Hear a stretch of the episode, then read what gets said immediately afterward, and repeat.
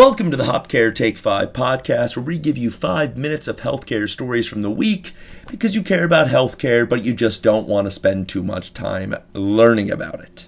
Everybody has an agenda, or so we often think when someone is giving us information that we don't necessarily agree with. And this alarm, even if it's false, might not be such a bad thing.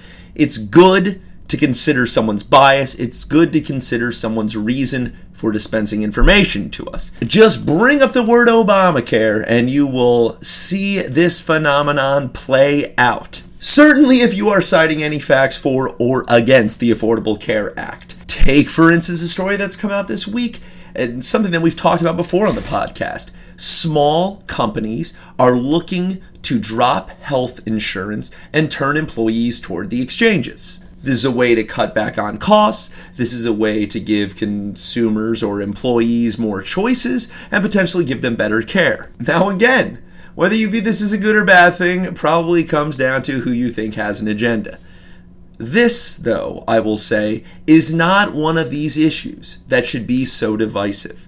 We should want to have individuals on the exchanges making choices among private insurance companies as opposed to being essentially forced into a certain type of insurance because you work at a firm that partnered with X insurance company. X insurance company will surely be great for some employees, but it might not be so great for others. Say the network is limited in the specialists and you need specialists. Say the drug coverage isn't that great and you need drug coverage. Now, you might have a few choices.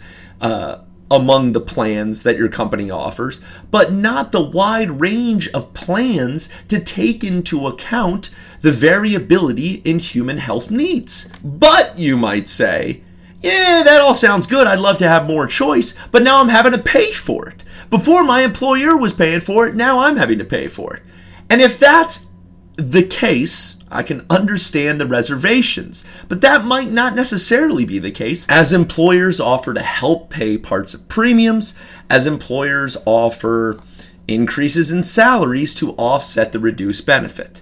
Remember that health insurance is simply an added benefit that an employer uses to try to attract great talent.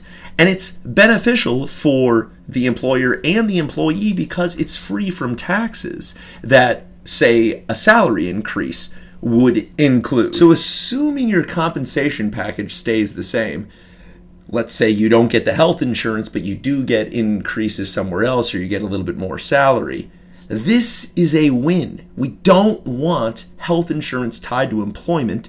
We do want people with the freedom to go to exchanges and make the choice that fits their needs the best. So, is coffee good or bad for you?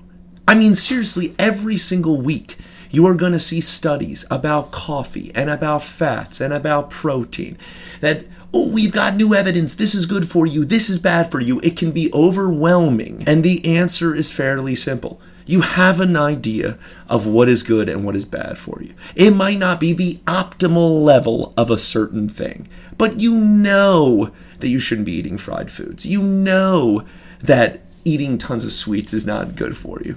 To what extent? It varies. Humans are different. Our bodies process process food in different ways. We have different metabolisms. We have different backgrounds. There's not going to be an exact answer for you. So, when it comes to coffee, you can certainly find a study that will justify your habits. You can certainly find a study that will justify that you should stop immediately. In general, if you're getting tons of terrible symptoms from it, don't do it that much. If you can't sleep, don't do it. There are some health benefits that can come from using coffee in moderation. Not moderation would be taking so much caffeine that you could die. How much caffeine is required?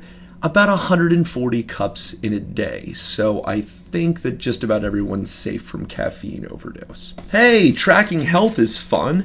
Gyms and college campuses are doing that, and they found that those who work out more have better grades. Huh? The ventral striatum is a reward processing part of the brain that is activated during certain pleasurable activities such as sex, gambling, eating. It's also activated while expanding your vocabulary. Though the study only involved 36 people, probably shouldn't have reported it. Kind of bad science. Hopcare.com.